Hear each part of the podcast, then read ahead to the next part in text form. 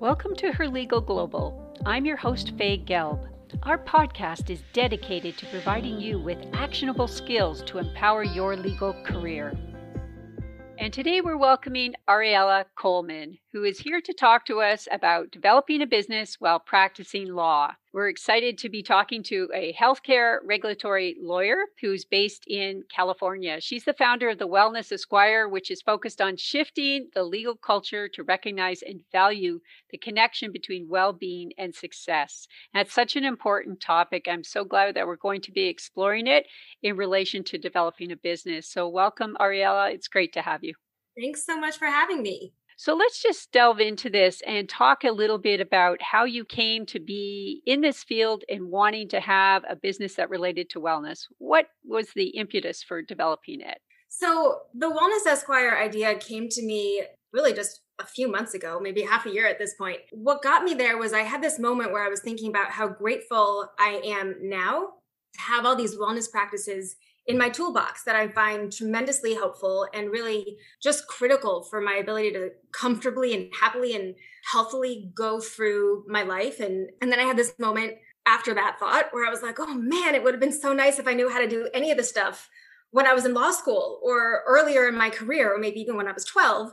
So I, I kind of had that, you know, those sets of thoughts. And then as I started connecting with attorneys all around the world during COVID using LinkedIn in a way that I never had before, I came to discover that I felt like, for the most part, the attorneys who seemed to be happiest, most fulfilled, and most successful in whatever way they define success, because by the way, success can be different for everybody, I felt like they all had some sort of wellness practice. And it didn't mean that every day was perfect and that they were always, you know, kind of that they had a perfect routine that just never went sideways, it meant that they had something to fall back on um, and to help them through the especially stressful and challenging times. But what I also found in talking to all these people is that most of them, myself included, didn't discover any of these wellness tools until things got too stressful and we just kind of had no other choice but to pause and figure out how to manage life a little better.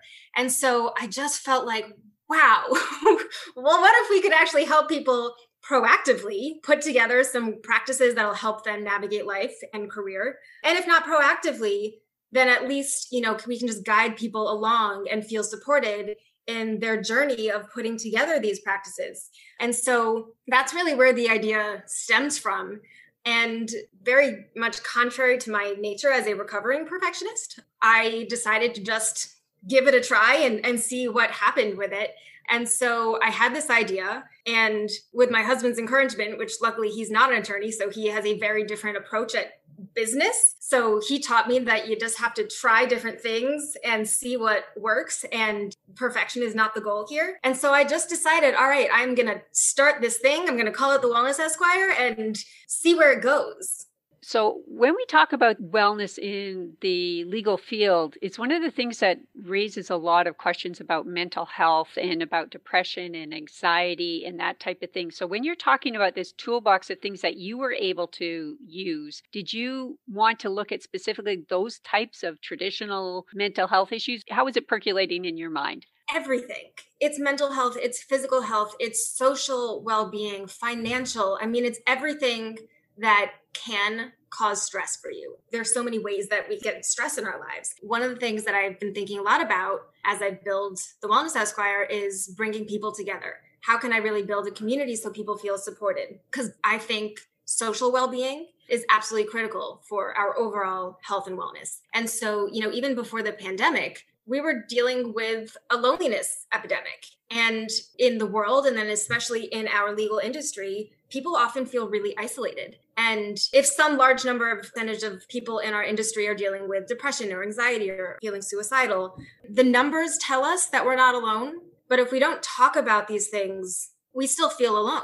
And so one of the things that I've been doing is hosting conversations so that people can come together, realize they're not alone, have these vulnerable conversations in a safe and supportive and compassionate environment where we can reach out and offer support, we ask for support. I can really talk about what's going on in our lives and not pretend like everything needs to be you know, sunshine and flowers all the time. I think you've really touched on why this is a very important topic. Like, we obviously know it's an important topic, but I think you're touching on a broader aspect of it, which is that underneath it all, there is a need for connection. There is a need for a social community that you can really connect with on a deeper level. And I think that goes to creating the health that we're talking about with the Wellness Esquire. So, what do you think often gets in the way of people showing up and wanting to do this? What would be something that you think is a, an impediment to that?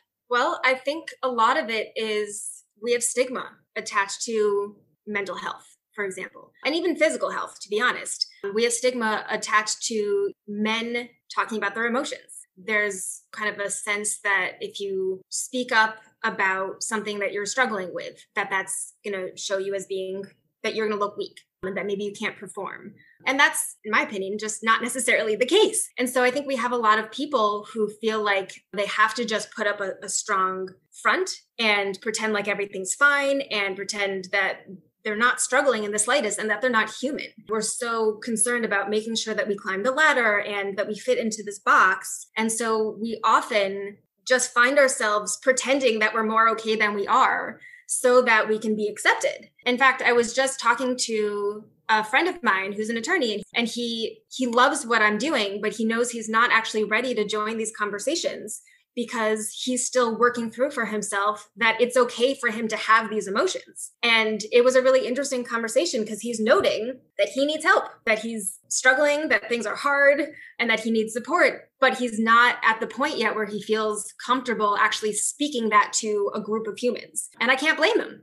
Yeah, I totally get that. I, I, think we can tie that maybe back into what you mentioned at the very beginning, which is about the definition of success. And I think with lawyers, we have this very inflated idea of what success has to look like. And we very much buy into it. And then as we go down the road, we're finding out that maybe it doesn't fit for us, it doesn't work for us, and then we end up in a position where we're very unhappy, but we're not sure what to do about it. And yet we've got ourselves on this track. And I think that could be part of what you're seeing too with people is that it takes a while to get that personal definition of success. How would you define success? How would you say and encourage people to look at that? So it's you bring up a really great point, and I would say everyone should think of a, definition that works for them, and it may also differ for each project. This is a new thing for me to think about, and in fact, the way I've been practicing defining success for myself has actually been through the Wellness Esquire. When I first started it, I decided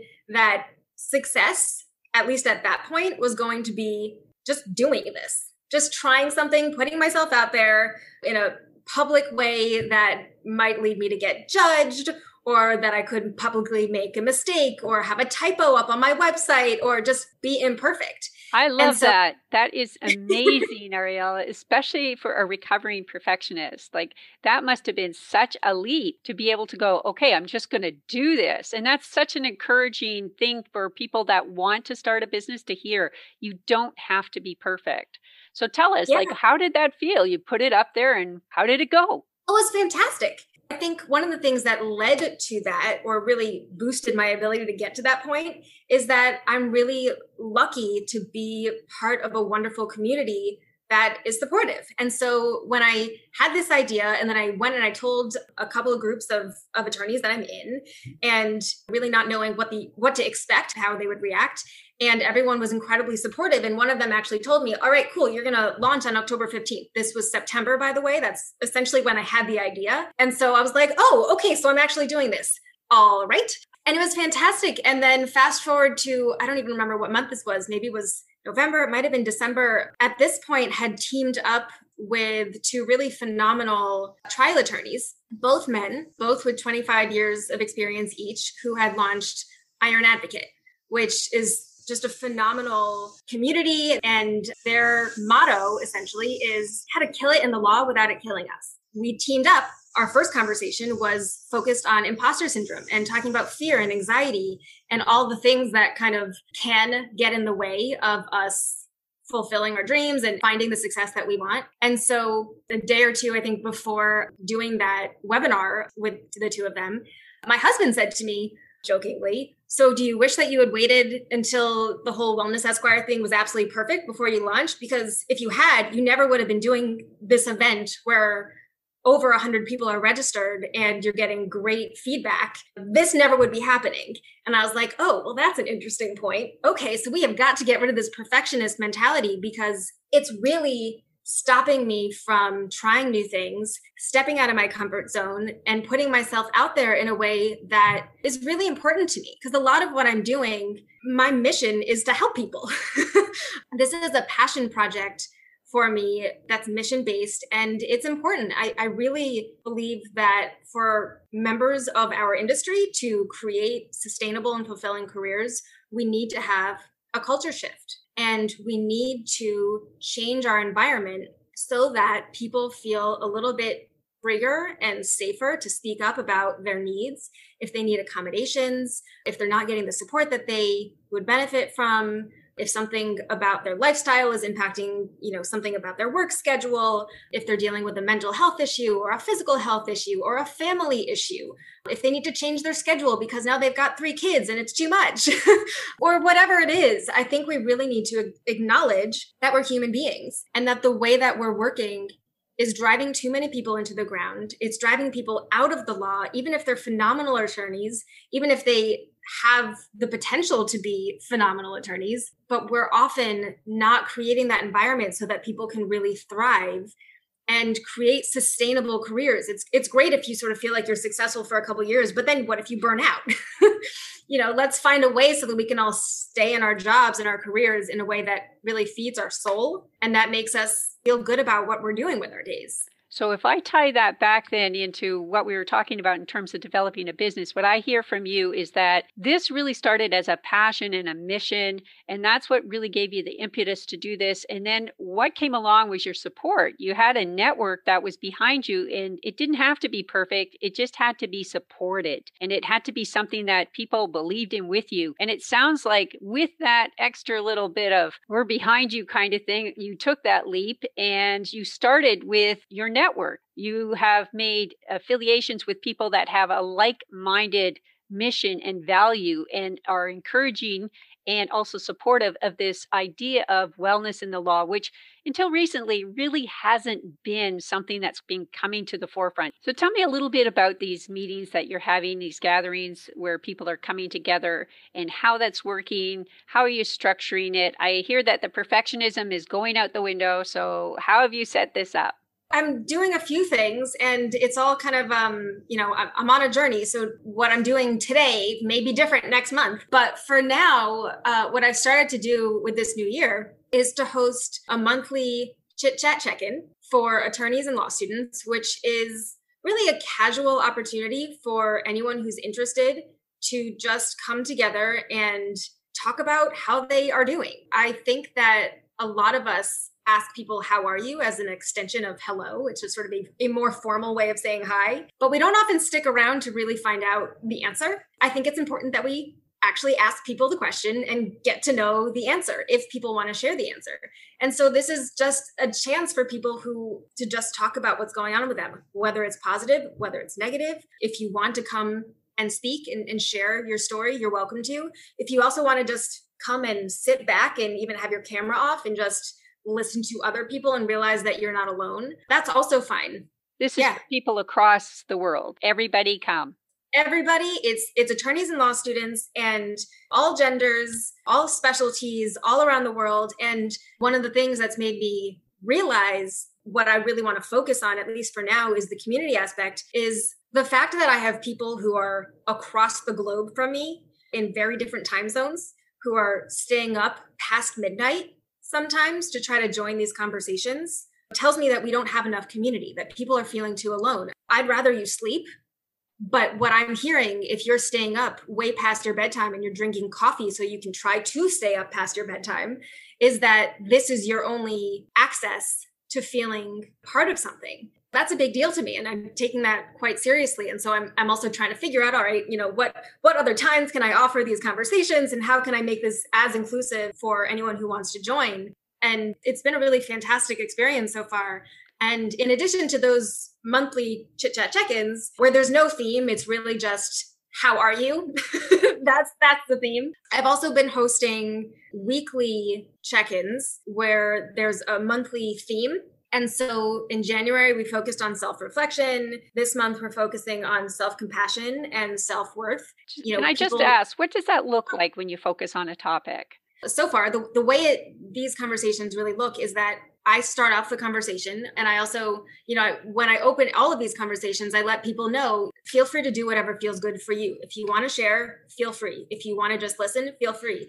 I can talk to a wall for a day, so don't feel pressure to speak up. I want you to feel comfortable to do so if you want to. I open up the conversations usually sharing an example of, of how I made sure to show myself some self compassion or, you know, the way I've noticed a transition in myself and in sort of my practice of self compassion more recently. And so, depending on the theme, I'll just kind of share why I think that theme is important, why I chose it, how impactful I think it is, and how sort of focusing on that theme or that topic will help us all with our overall happiness and fulfillment and success and, and all of it. And as I said, I'll share an example and talk about the importance of it.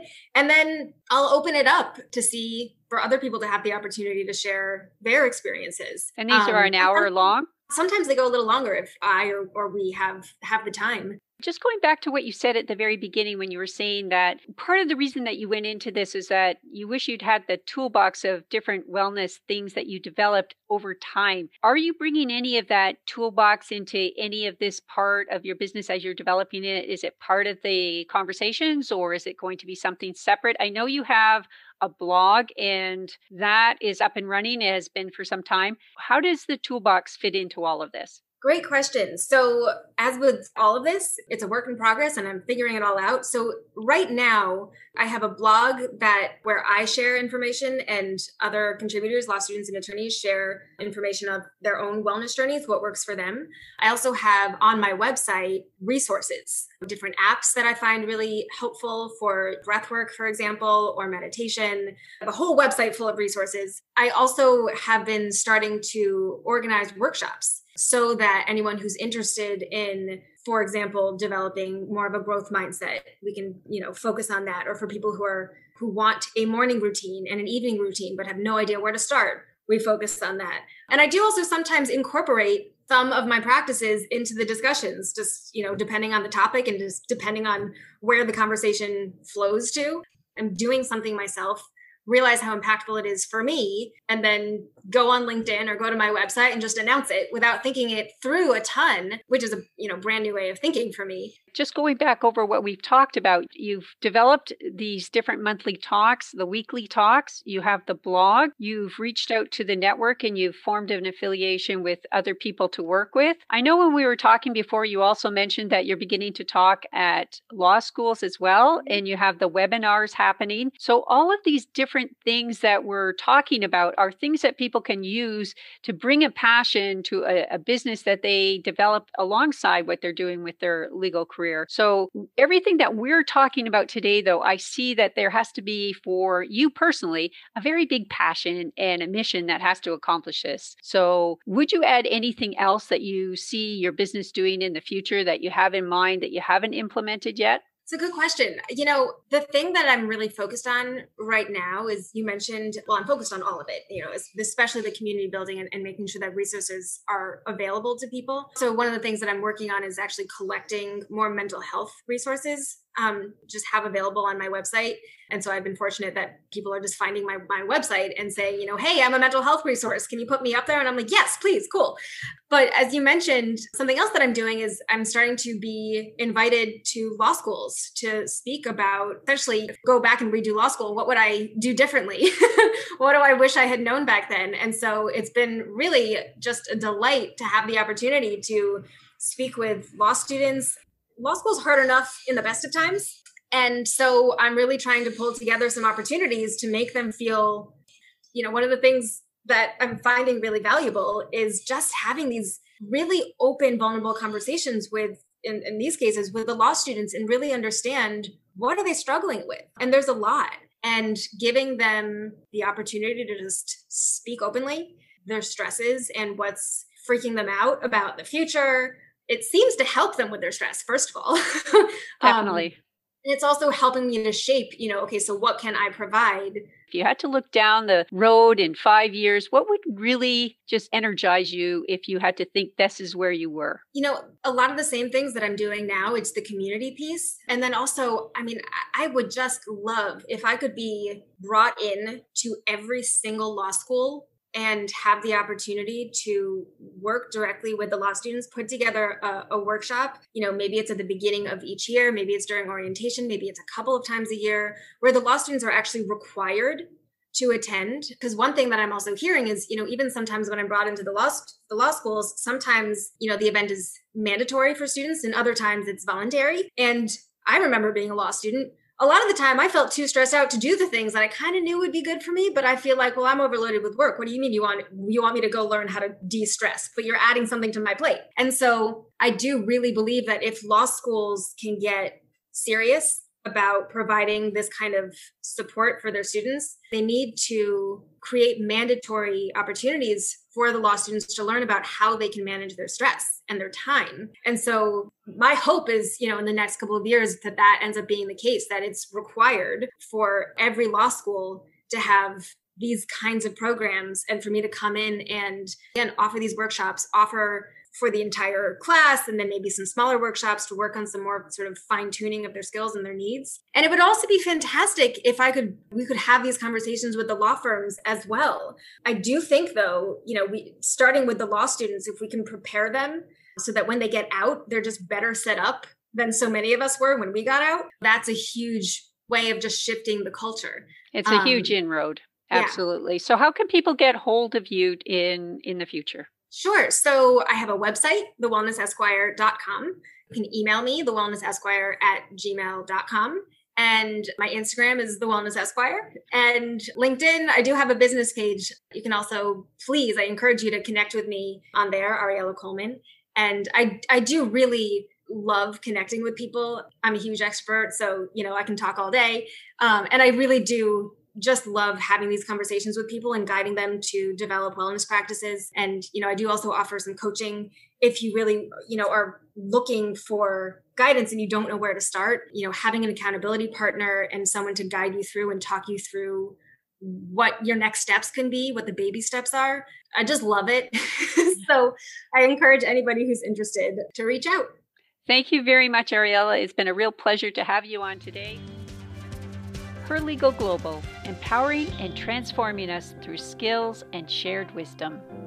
For other great episodes, follow us and be sure to check out herlegalglobal.com for a community, informative skills based articles, and to work with me, your host, Faye Gelb.